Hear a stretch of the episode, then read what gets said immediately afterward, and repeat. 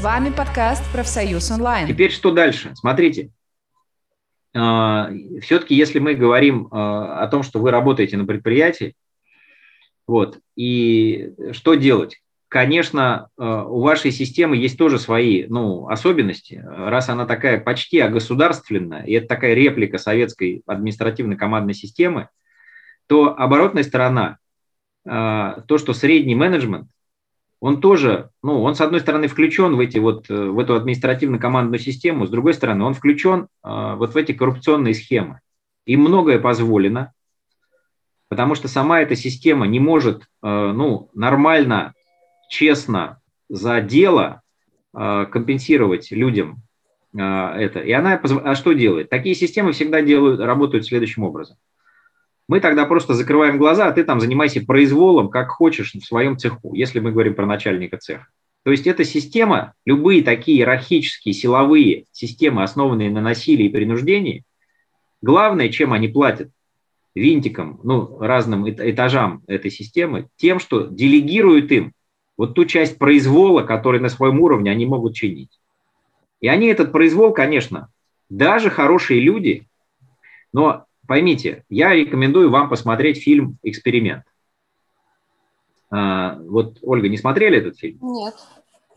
Это знаменитый был эксперимент в Соединенных Штатах, потом его признали просто неэтичным, он был в наше время, просто его невозможно было провести, потому что сейчас, ну, как бы вот толерантность, уважение прав людей настолько, ну, развелось, нам кажется, что, может быть, это как бы переходит границы, но на самом деле мы даже не можем представить, что это было. Так вот, в 60-е годы в Соединенных Штатах там один психолог э, ну, с командой университетской провел эксперимент. Как люди себя будут вести, нормальные люди в экстремальной ситуации. Что они сделали? Они набрали по объявлению студентов вот, и отбирали студентов приличных, хороших, которые с нормальными оценками, нормально учились, никаких криминальных за ними не было дела, никаких там наркотиков, приводов в полицию и так далее, и так далее. Потом они просто что сделали? Ну, естественно, они сказали, это возможность подзаработать, им там платили. Они пришли не потому, что они хотели участвовать в каком-то эксперименте, а это была работа, такая подработка, такая разовая на, как бы там, на несколько месяцев. И что они сделали? Они в произвольном порядке разделили этих студентов. То есть они никак не тестировали. Просто вот случайным образом половина оказались заключенными, а половина надсмотрщиками. И дальше они арендовали реальную тюрьму, ну, как бы, в которой никого не было. И те, кто случайным выборкой попали в заключенные, они стали заключенными. А те, кто случайной выборкой попали в надсмотрщики, они стали надсмотрщиками. А дальше психологи просто наблюдали, как будут вести себя и те, и другие. И вы знаете, довольно очень быстро вот эти хорошие люди, обычные студенты, они стали жуткими, зверскими надсмотрщиками. Издеваться стали над людьми. Там происходила эскалация.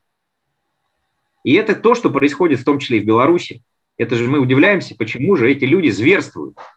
Ты знаете, а мы потому... даже вначале не верили, мы думали, это не белорусы, мы думали, это россиян завезли. Оказывается, нет, наши родненькие.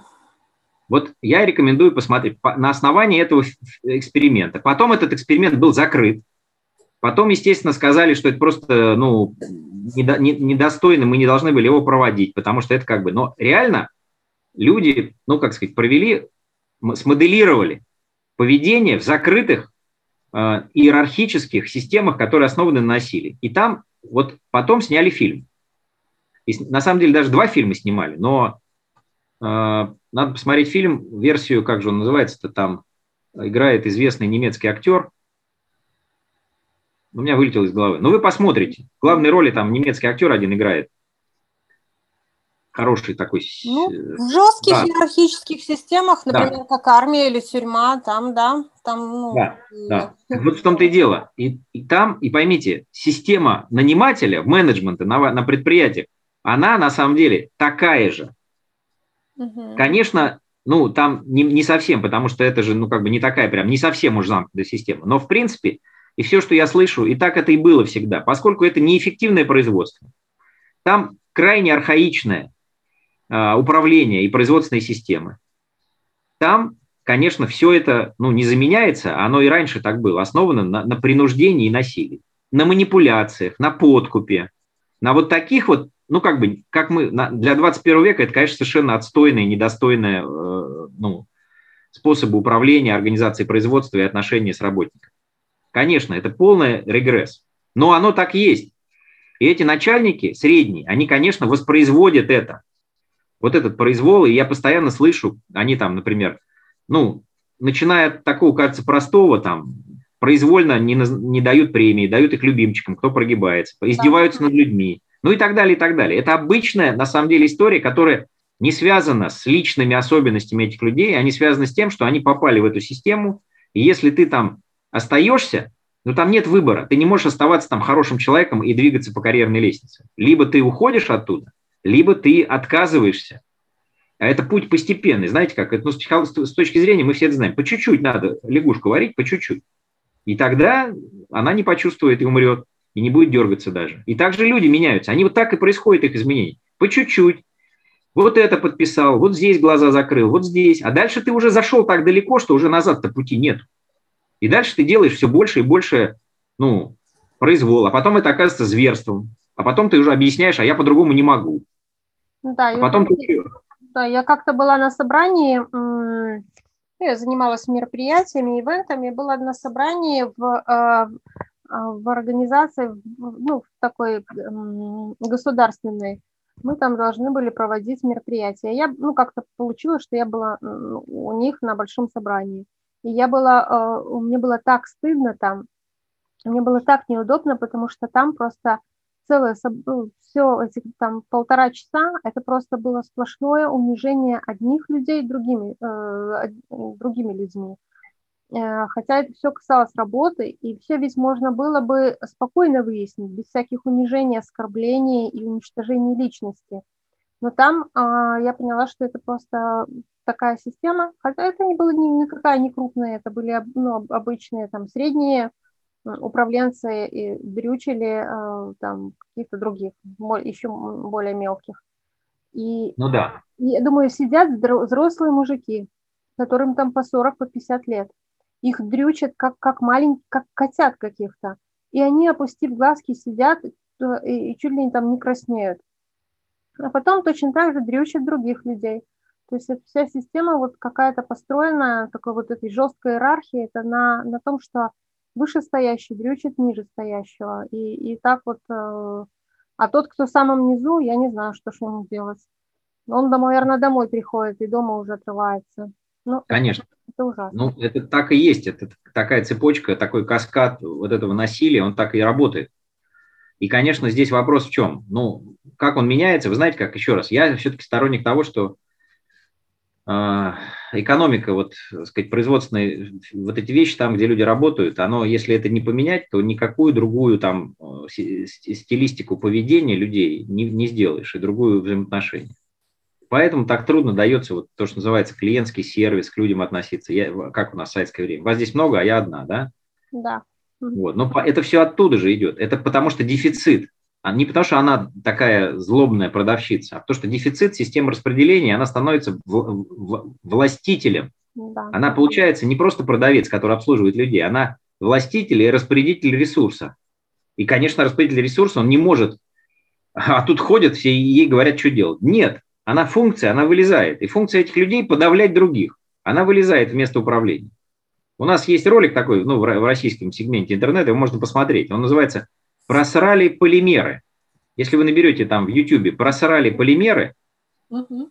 и вы увидите, как там один начальник цеха одной нефтяной компании разговаривает, с, ну, как, даже не начальник цеха, там какой-то руководитель какого-то направления разговаривает с начальниками цехов. И там это вот прям просто красиво, он просто, как сказать, там это наглядно, прям в концентрированном виде. Вот он на них орет там, а кто-то взял это на видео, записал и выложил. И, конечно, это просто, ну, такое очень популярное, известное видео. Вот. И я думаю, что в Беларуси можно снимать таких полно. Так вот, это все понятно, мы эту систему видим, но просто нужно понимать, знаете, можно как так быть не должно. Ну да, здрасте, не должно, но так есть, да? И оно есть не только так, а практически на каждом там белорусском предприятии, за исключением некоторых оазисов, сегментов там, такие тоже есть. Конечно, вот, потому что система все-таки, мир немножко более мозаичный, более сложный. Так вот, что делать? Опять же, теперь смотрите, в этой иерархической системе что делать? Конечно, ну, нужно, во-первых, есть опция какая? Во-первых, есть индивидуальная. Э, даже я не могу сказать, что это сопротивление, а просто ну, не сдавайтесь, не поддавайтесь, совсем не прогибайтесь уж. И это на самом деле не, не путь героев. Путь героев – это когда вы начинаете бороться с системой. А это просто, знаете как, вот мы все четко чувствуем, когда начальник цеха или начальник участка или бригадир, ну, перегибает палку.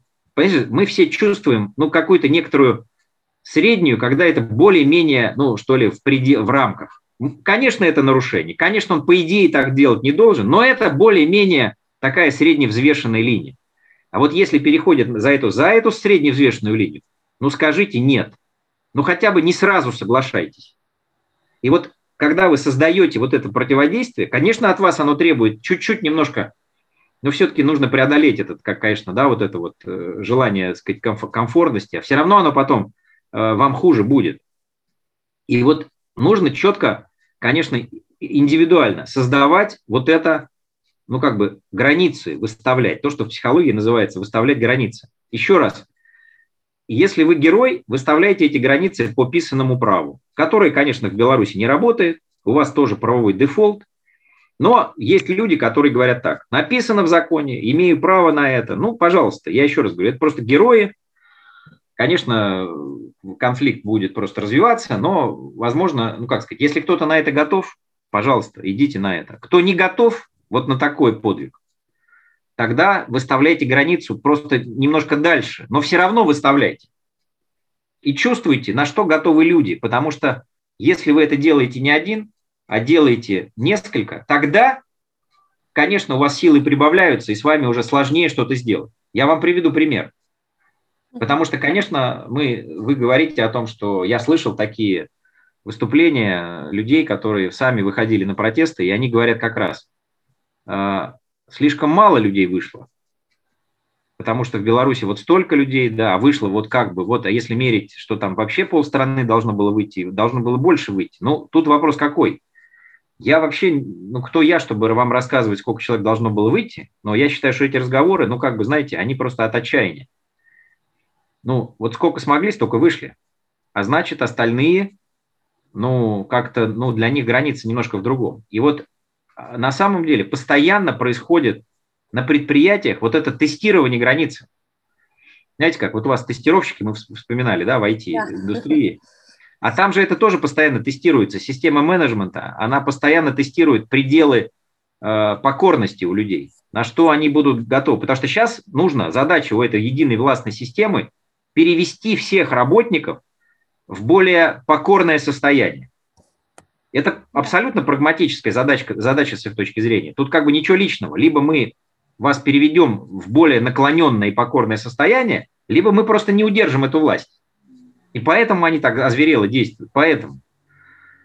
Так вот, границы происходят по конкретным вещам. Вы же знаете прекрасно о том, что было навязано сбор подписей среди рабочих под письмами, что мы против, мы рабочие Беларуси против э, санкций, которые вводятся там да. западными странами, да? Да, ходили, да, с этими подписями, да. не просто ходили, ходили, принуждали людей. Принуждали, Нет? да. Но вы же, наверное, тоже знаете, что эта компания, в общем, по сути дела, провалилась. Никакого единодушия не было. Были, конечно, предприятия, на которых там, но я знаю предприятия, на которых 60% рабочих отказались подписывать эти письма их к ним ходили по два раза.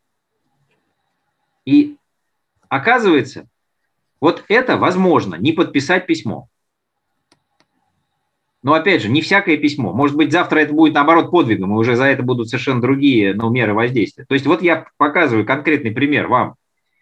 То, что происходит на белорусских предприятиях, Конечно, где-то больше, но где-то еще раз 60%. Я уж не буду светить предприятие. Ладно, это можно, чтобы мы как бы, ну, немножко. Но вот это точная информация. Потом кто-то заинтересуется, можно списаться и так далее, и так далее. Причем люди это делали без какой-то особой пропаганды. Никто там на них сильно, ну, собственно, с, с этой другой стороны протеста не давил. Причем там второй раз уже приходили, так сказать, уже вместе с этими службами безопасности. И люди отказывались. Вот где происходит эта граница. То есть вот это как бы часть индивидуальная. И я вас уверяю, э, всегда есть вот эта граница. Она просто не всегда заметна. Вот, ну, как бы кто в армии советской служил, там про годовщину знают, там тоже вот вопрос. Можно ли индивидуально? Бывают там очень жесткие системы, где индивидуально не выстоишь. Там нужно землячество, нужно взаим... А бывают системы не очень жесткие. Я был не в очень жесткой системе, в авиации. Там было, но можно было индивидуально вот не прогнуться здесь, и тебя как бы, в общем, по большому счету уже не трогают. И ты должен это держать, вот эту границу. Но абсолютно этого недостаточно. И тогда мы должны сделать следующий шаг. Не должны, а можем. Вы ничего не должны. Вы сами решаете свою жизнь. Но мы можем сделать шаг. И тут же опять мы переходим к солидарному взаимодействию. Вы же видите других людей, которые тоже, например, не подписали это письмо о санкциях. Или сказали, что они не будут выходить, вот мести двор, когда реально это, ну, вот возможно. И вот вы видите этих людей. Вот еще раз, мы уже говорили в прошлый раз. С ними устанавливайте контакты, вместе просто общайтесь. Да просто ходите вместе, обедайте. Ходите вместе, там, езжайте, обсуждайте жизнь. Устанавливайте эти горизонтальные связи. И тогда вы настраиваетесь друг на друга и готовы уже к какому-то воздействию. Были примеры. Людей увольняли, 900 подписей собирало предприятие в защиту человека, чтобы его не уволили. 900. Вот. Мне, значит, вот профсоюз независимый с этого предприятия говорит, ну и что? Зато, а все равно его уволили. Мы не смогли, мы проиграли, в общем, а что толку от этих сборов подписей? Я говорю, ребята, ну там и девчонки были, ребята, и парни, ну в смысле, и, и как сказать, и, и парни, и женщины были. Я уж так немножко за понебратски говорю. А мы, я говорю, подождите, вопрос не в том, вы не можете гарантировать, что вы будете контролировать увольнение, что вы всех защитите. Это какой-то просто, знаете, это вы как-то совсем загордились. Если делать ну, критериями, что мы всегда любого человека отстоим, ну нет, нет, конечно. Почему? Потому что та сторона прекрасно понимает, что если впрямую она будет вот так вот, э, ну как сказать, идти прямо на, на удовлетворение ваших требований, то, конечно, она так проиграет, понимаете, она не будет. Но она, я говорю, а что дальше-то произошло? И вот они говорят, да что там произошло? Но потом, в конце концов, выяснилось, что через месяц на заводе повысили зарплату на 5%, а через два месяца еще на 5% повысили. И, и обещают через два месяца еще повысить на 5%. Я, а говорю, я еще думаю, что, знаете, тому, кого уволи, его уволили, да, он вроде бы как и проиграл, но даже сама мысль о том, что за меня вступилось 900 человек, я думаю, это совсем с другим а, ты чувством у, уходишь, чем за тебя не вступился никто. Нет, конечно, конечно. Просто поймите, вы имеете дело с очень мощной, консолидированной, единой властной системой против, ну, как бы, государства там. Вы, ну, ну, просто поймите, что это вообще монстр. А у людей до сих пор есть вот, ну как же, 900 подписей собрали. Причем есть другие примеры, когда на других предприятиях собирали подписи и начальников убирали. Это вот тоже оборотная сторона вот этой административной командной системы. Там люди, поскольку тоже не работают за эффективностью, там у них куча косяков. И мне рассказывали даже такие примеры, когда сами вот эти гибисты службы безопасности, которые на самом верху контролируют, они сами принимали решение о том, что лучше уволить такого начальника, который слишком провоцирует людей, слишком, ну, просто такой отмороженный, и лучше его убрать с точки зрения прагматики, опять же, не потому, что они там, они вообще не, у них ни про доброту и про моральный выбор вообще нету ничего.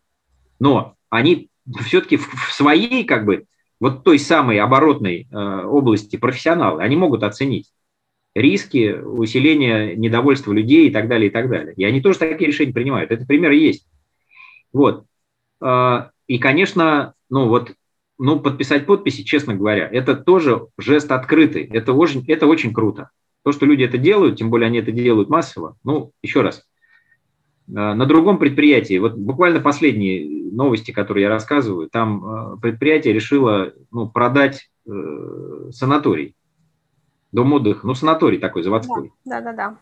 Вот. И профсоюз там обсуждал, надо что-то делать, начать как-то это. Потом на следующий раз мы встречаемся, я говорю, ну что там в санатории? Они говорят, ты знаешь, а там сами вот э, работники, которые ну, ближе к пенсионному возрасту, которые в основном и пользовались этим санаторием, они сами самоорганизовались, быстро там с друг с другом все обсудили, написали письмо к директору, пошли, значит, толпой к директору, отдали это письмо, ну, такие были, в общем, разъяренные. И, честно говоря, ну, понятно, эти люди ну, не участвовали в гражданских и политических протестах. Они были такие довольно лояльные. То есть это такой бунт, но в общем-то, лояльных предприятий, людей, которые просто говорят, ну, слушайте, вы как-то с точки зрения интересов предприятия и работников перегнули палку. Так что сделал директор? Директор, конечно, не вернул этот санаторий, но он расширил количество, ну, предоставил на выбор три других санатория, где они могут, ну, путевки получать, и предприятие будет оплачивать, они там будут, ну, как бы вот, что называется, восстанавливать там свое потерянное здоровье или вот профилактикой там заниматься.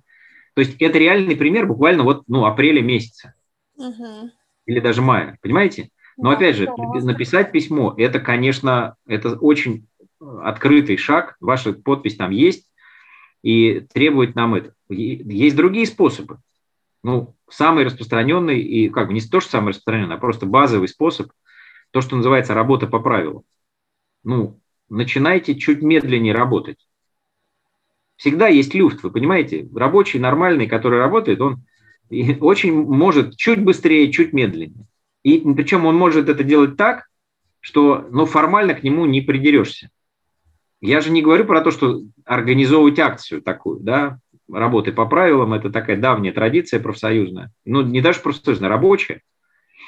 Когда рабочий не может так в открытую, когда он не может объявить забастовку, потому что процедуры настолько сложные, их выполнить вообще невозможно, и любая забастовка будет незаконна и будет подавлена в открытую, ну, в противостоянии, то, конечно, есть форма пассивного сопротивления. Но это на самом деле ничего себе пассивное сопротивление, это на самом деле не пассивное сопротивление, а это сопротивление активное. Чуть меньше работы, медленнее чуть-чуть, ну, как бы, понимаете, не надо так бежать быстро или там ехать на погрузчике со скоростью 50 километров. У вас написано 20, езжайте 20. Написано 5, езжайте 5. А даже написано 20, езжайте хотя бы 19. Вот, и понимаете, это все будет видно, и это будет мобилизовывать людей лучше всяких разговоров и вообще, как сказать, там кто-то. Потом следующее. Обязательно, ну, понимаете как, этот поток произвола, он неоднородный. Мы все говорим, произвол, произвол, произвол. Начальники творят произвол. Смотришь, один начальник чуть мягче, другой чуть жестче. И нам это чрезвычайно важно понимать, что как бы это не единый сплошной роботы, знаете, как Урфин Джус, вот солдат, деревянных солдатиков там на это самое, солдат наделал, и они все одинаковые. И там их только уничтожать можно было, с ними иначе было никак. Все-таки это люди. Несмотря на то, что они, как в фильме «Эксперимент», повязли, погрязли в этих, в этих э, сказать, своих властных системах иерархического насилия, все равно они не как бы однородны.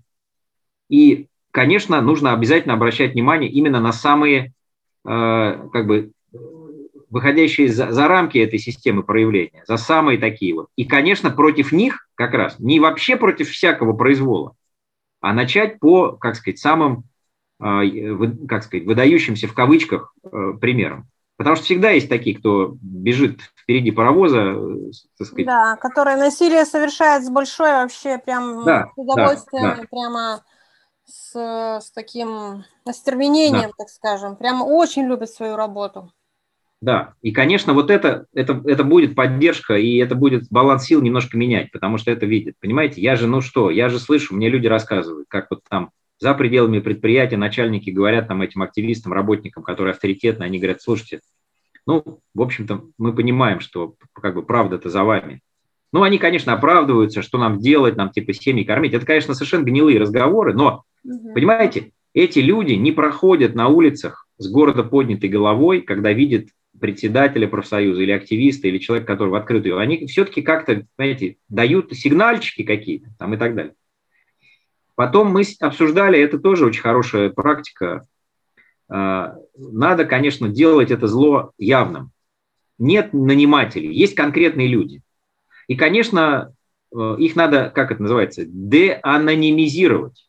Надо выявлять их фамилии, делать их публичными, создавать определенные реестры и так далее, и так далее. Вот понимаете, это внутренний. Конечно, это работа в долгую, она там, ну, есть некоторые там технические моменты, как это делать. Э, понятно, что это тоже нужно сохранять собственную безопасность, потому что если вы там сами слишком светитесь, ну и так далее, и так далее.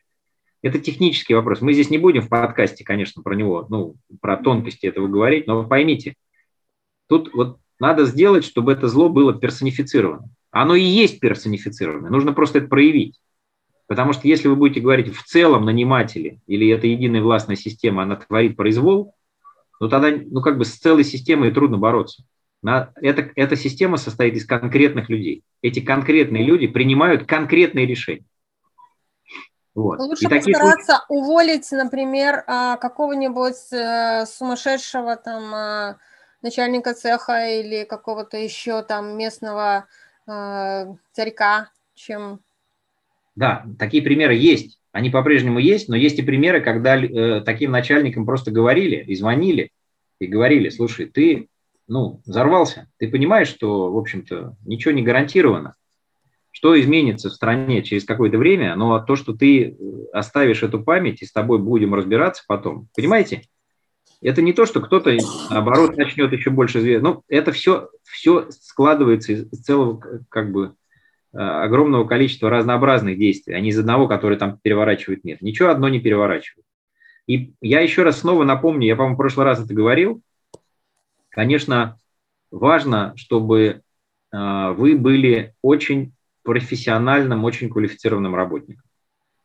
Ну, чтобы вы реально, ну, как сказать, э, в том числе, как сказать, такая страховка или фундамент, скорее лучше сказать, фундамент, на котором держится ваша активная позиция, как рабочего, да, он был на фундаменте, конечно, э, ну, хорош, хорошей рабочей этики, профессионализма, да. Ну, потому что если там, условно говоря, есть рабочие, которые выпивают, у которых есть там как бы какие-то прогулы, ну и так далее. Есть люди. Я на самом деле нормально к этому отношусь совершенно, понимаете? Я думаю, что сложновато в нашей системе еще и не пить, еще не выпивать там. Ну как-то, знаете, надо как-то все-таки снимать это напряжение жуткое совершенно. Ну не у всех есть ресурсы снимать это напряжение там в каком-то спортивном зале или там в каких-то туристических походах.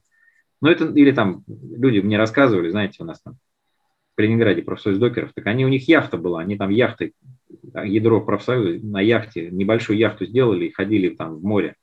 Понятно, что это, на это ресурс нужен, личностный, там, финансовый и так далее. К сожалению, у нас, у, у простых людей мало ресурсов. У нас вот ресурс там все-таки немножко, да, кернуть там и так далее. Я к этому отношусь нормально. Но просто как бы если вот чувствуете в себе такой запал немножко быть лидером, взять на себя ответственность, конечно, надо, чтобы это делали люди, у которых вот Э, фундамент профессионализма, вот этой рабочей этики, э, он такой важный. Мне на одном предприятии говорили нефтяном, мы, говорит, нас всегда, нас было мало, но мы, как сказать, мы именно те, кто обеспечивает продукт. Именно мы обеспечиваем заработки предприятий, качество продукции. Мы ядро. Поэтому нас до сих пор и не раздавили, потому что, ну, как бы... И вот эта тема очень важная, и надо это развивать. Надо это. И второе, то есть дальше развитие этой темы. Конечно, ставьте вопросы не только про произвол начальников, да, не только про нарушение там, законодательства, прав, там, которых на самом деле, конечно, по факту нет, на бумагах они есть, по факту нет, но это такой большой разговор. Ставьте вопросы про что у нас за производство, почему оно у нас такое архи- архаичное, почему оно не модернизируется. И не просто так вот там общо, а вот там, да, ли вам мясо не докладывают в зоопарке, как в том мультике. Угу. Надо ставить конкретные вопросы, именно те, которые вы видите. Вот здесь так у нас устроено там и так далее, и так далее. И, ну, вы, вы, я не знаю, вы, наверное, слышали, может быть, на одном из заводов там все-таки подняли такой, как сказать, движ, шумиху, все-таки вопрос заострили, и там торговые дома позакрывали, начали уголовные дела возбуждать по поводу там, как бы, как продавалась продукция и так далее, и так далее. Это все тоже не просто так началось были определенные вопросы, давление, там, публикации. И, конечно, вот, как сказать, постановка вот этих вопросов, поднятие, оно не менее важно, а может быть, я даже скажу, более важно с точки зрения влияния на большое количество людей. Потому что люди-то, ну, знаете, как права у нас есть, да, ну, вроде права есть, но только люди знают, что никогда у них вживую их не было в реальности. А то, что они там где-то написаны в каких-то законах, да эти законы же, они не для нас же писаны. Так обычно люди думают, обычные рабочие люди. А вот то, что они видят, что вот это вот производство, вот там вот, да, как оно устроено, как вот конкретные вещи, как там, какой металл поставляется, как, как, как это все красится, как это все собирается, они же все это видят. Слушайте, ну, это прям... еще возможно, допустим, если работник видит, как его э, там начальник, э, например, ворует или какую-то воровскую схему, а, даже чтобы себя не подставить, наверное, он может об этом а, куда-то анонимно написать, может быть. Хотя да. это уже попахивает а, а, этими аноним, анонимками. На самом деле анонимка нормальный ход. Ну, я скажу, есть такое высказывание одного классика, знаете. А, можно, конечно, встать в такую позицию, что типа мы такие мощные, великие, и поэтому мы в белых перчатках и действуем открыто там, и так далее. Это все к реальности отношения не имеет. Есть такое высказывание, оно кажется спорным очень, но мне кажется, оно очень точно. Оружие слабых – подлость. Понимаете? Ну, в каком смысле? Ну, не в смысле подлянки такой, понимаете? А это и есть вот я не, у меня нет сил в открытую заявить, что это я там, да, потому что, например, очень эффективно, когда записываются видео, и на них видно, как вот там отдаются приказы жуткие и так далее.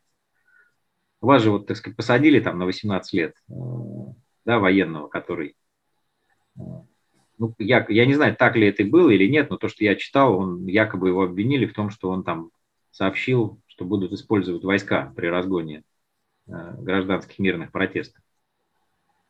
Вот. Его посадили на 18 лет. Но, ну, я не знаю, правильно я это воспроизвожу или неправильно, но вот то, что я как бы прочитал и увидел. Так вот, понятно, что, конечно, ну как он мог это делать явно? Но это означает, что прям сразу себя подвести под статью. Он надеялся, что как бы это останется неизвестно. И это нормально. А как еще иначе? И, конечно, вот эта вот ну, анонимность, которые, а что вы прячетесь там? Конечно, прячемся, потому что вы, гады, просто нас уничтожаете, просто нас давите незаконно и так далее. Что же нам не прятаться -то? У нас же нет защиты в виде брони, в виде этой армии, которая перед нами там и так далее. Поэтому, конечно, будем прятаться. И, конечно, это на самом деле по факту оказывается это не подлость, а это просто как бы ну, самосохранение. И как бы, ну, просто... движение.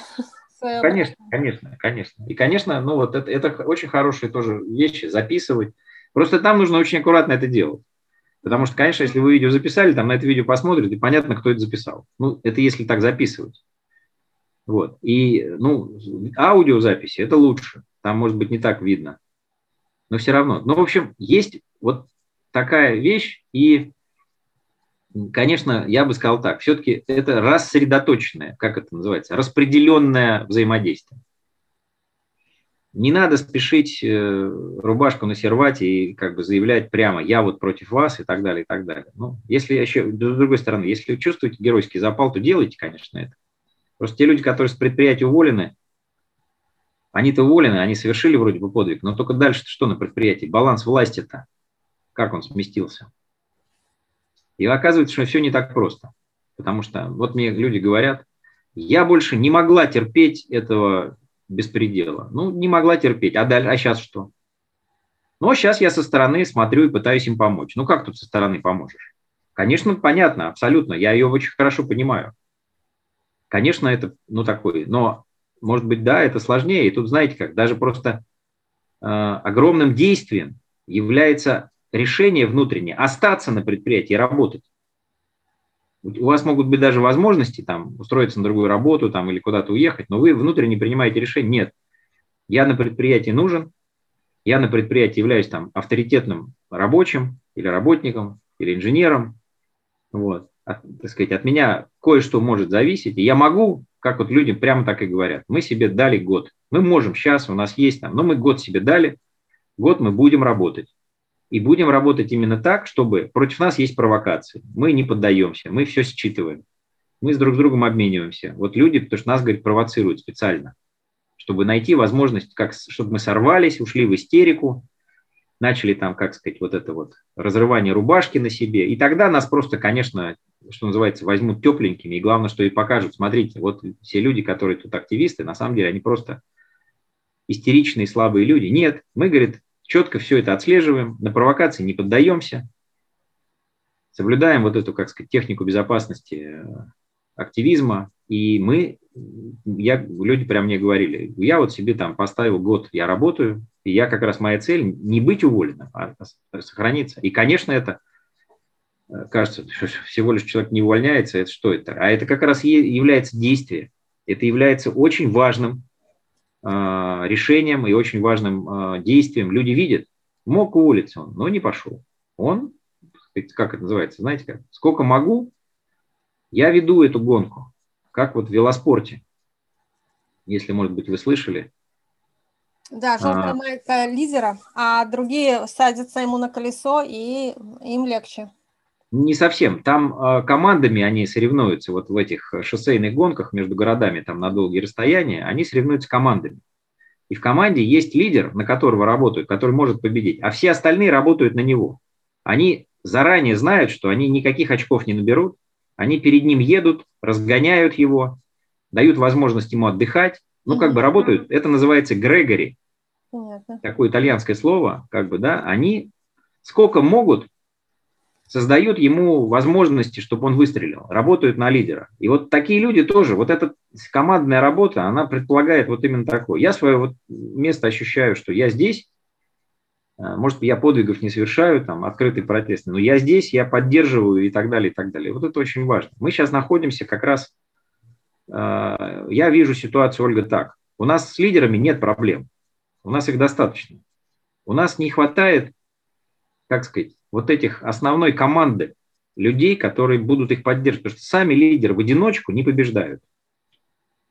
Да, конечно. Вот то, что я вижу по рабочему именно движению, по профсоюзному движению, лидеров-то все время они есть. А там а проблема оказывается в том, они проигрывают тогда, когда за ними нет поддержки. Вот этой, как сказать, второго круга.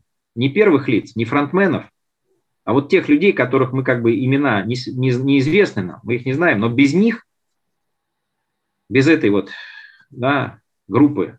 Крепкой группы. Это, да, этой крепкой группы, вот этой основы, без них, конечно, дела не делаются. И вот я бы заботился, конечно, об этих людях. Чего о лидерах заботиться? Они сами, когда надо, их, их лидеров, знаете, их учи, не учи, они все равно будут делать то, что считают нужным. Вот. И я думаю, что это позитивная история. Я вижу этих людей, они есть.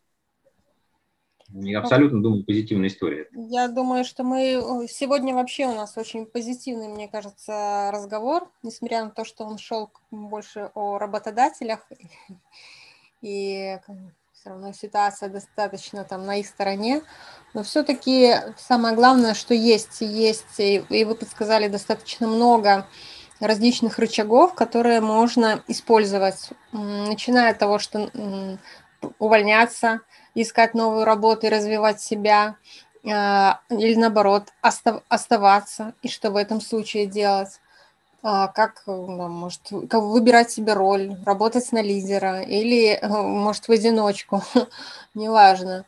Но большое спасибо. Я думаю, это будет очень полезный подкаст для наших белорусов. Я самое малое, что я могу, самое малое, что я могу, конечно, давайте продолжать, давайте искать возможности. Все, Все вам удачи. Спасибо. И вам. Всего хорошего. С вами подкаст «Профсоюз онлайн».